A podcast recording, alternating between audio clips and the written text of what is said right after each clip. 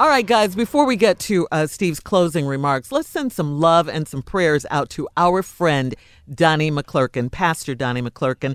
Uh, Pastor Donnie was in a serious accident. Uh, he passed out while driving on the highway, but the good news Wow. is he is okay. He is Thank okay. goodness. Yeah, thank the Lord. He says, I am alive. He gives all the credit, of course, to God and two human angels that pulled him out of the car on the passenger side. He says he remembers nothing. Um, Yeah, he uh, got some That's stitches on his left alive, left thumb, a sprained wrist, a hurt knee, uh, but he's still here and he's um, thanking the angels and he's thanking the Lord. Thank you. Uh, so, Donnie McClurkin, our prayers that you uh, have a speedy Yes. recovery and that we're so thankful that you're okay. You're alive. That's right. Yeah. Prayers go out to you. All right. Yeah. All right, guys. Um, ready for Steve and his closing remarks? Let's do it. Let's do it. Let's do it. You know, uh, I've always heard people say you got to take the high road. But you know, that's been difficult for me at times because sometimes that hasn't always registered with me. I haven't I haven't received it the way I should have. Taking the high road. But Oprah put it a little bit differently and I received it differently.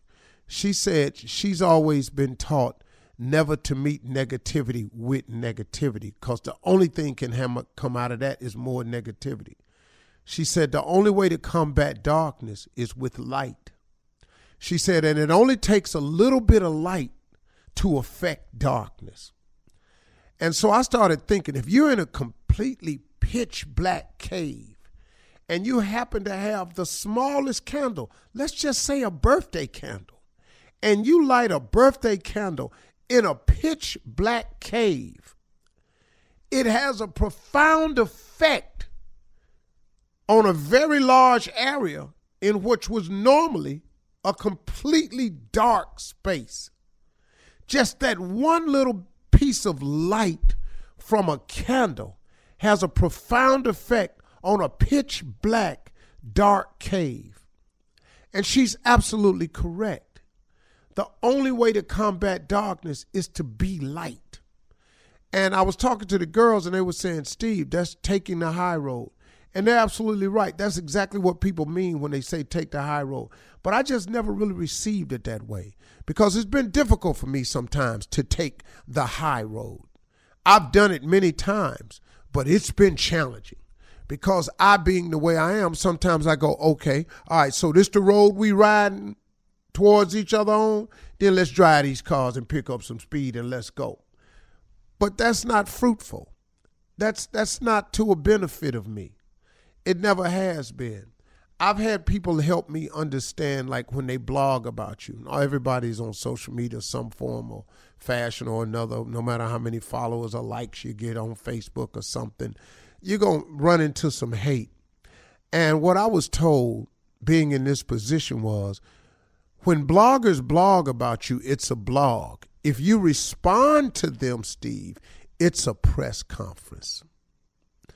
Because now you're going to meet this negativity with more negativity. You're going to you're going to heighten a much more negative situation. So what Oprah was saying, I, I, wish everybody receive it the way I did. It's just light, man. You can't you can't win like that. You you've got to be light. I've always wanted to be a person that when you walk into a room, people be glad to see you. You know, I talk to my kids about that all the time too. You know, you want to be the person when they walk in the room, everybody go, "Okay, cool, my man." Oh, that's my dude. What's up, boy? All of us know someone that walks into a room and they just take the air out the room.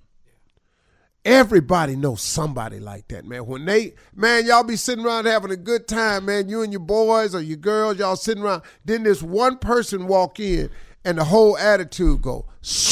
It's like they take the air out the room because they just darkness, man. They just darkness. Y'all in there having this light time. Then here come this black cloud that's gonna hover over the affair and just start raining on it. I never wanted to be that person. I've always wanted to be a person that when I walk in the room, man, that I could make a difference. But I just wanted to be the bright spot on, you know, a little more positivity. You can ask God to help make you relevant. And I just I would rather be relative on a positive level than to try to create relativity by dragging other people down. These people who have shows where all they do is talk about people and they trying to be relevant by talking about people, or you got haters out there whose whole blog and whole Instagram and whole social media is set up to draw hate so they can draw viewers so they can monetize and sell ads. Man, you know that ain't no good money. You know how that's gonna last? Cause somebody gonna turn around and say something about you. And then somebody gonna stop viewing you. It's much better if you try to make your living in a positive way. It lasts a lot longer. I say this all the time. Hate is louder, but love is stronger.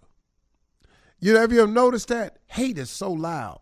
When they got stuff on all these blog sites, they just talking about people. You go, oh, but love is stronger. It's quieter, but it's stronger. And if you just keep loving yourself and keep loving your God and you keep loving the people back that love you, you can you can weather the storm. I tell you what's really helpful. It's hard for me though. If you could turn around and just forgive your enemies, whether they ask you for it or not, just forgive them anyway, so you can keep moving forward so you don't get stuck on stupid with them. That'll help you too. That's a hard one. It's hard for me, but that's a good one too. Those are my closing remarks today. Good, uh, good job, Steve. Them, so yes, that's what I got from it.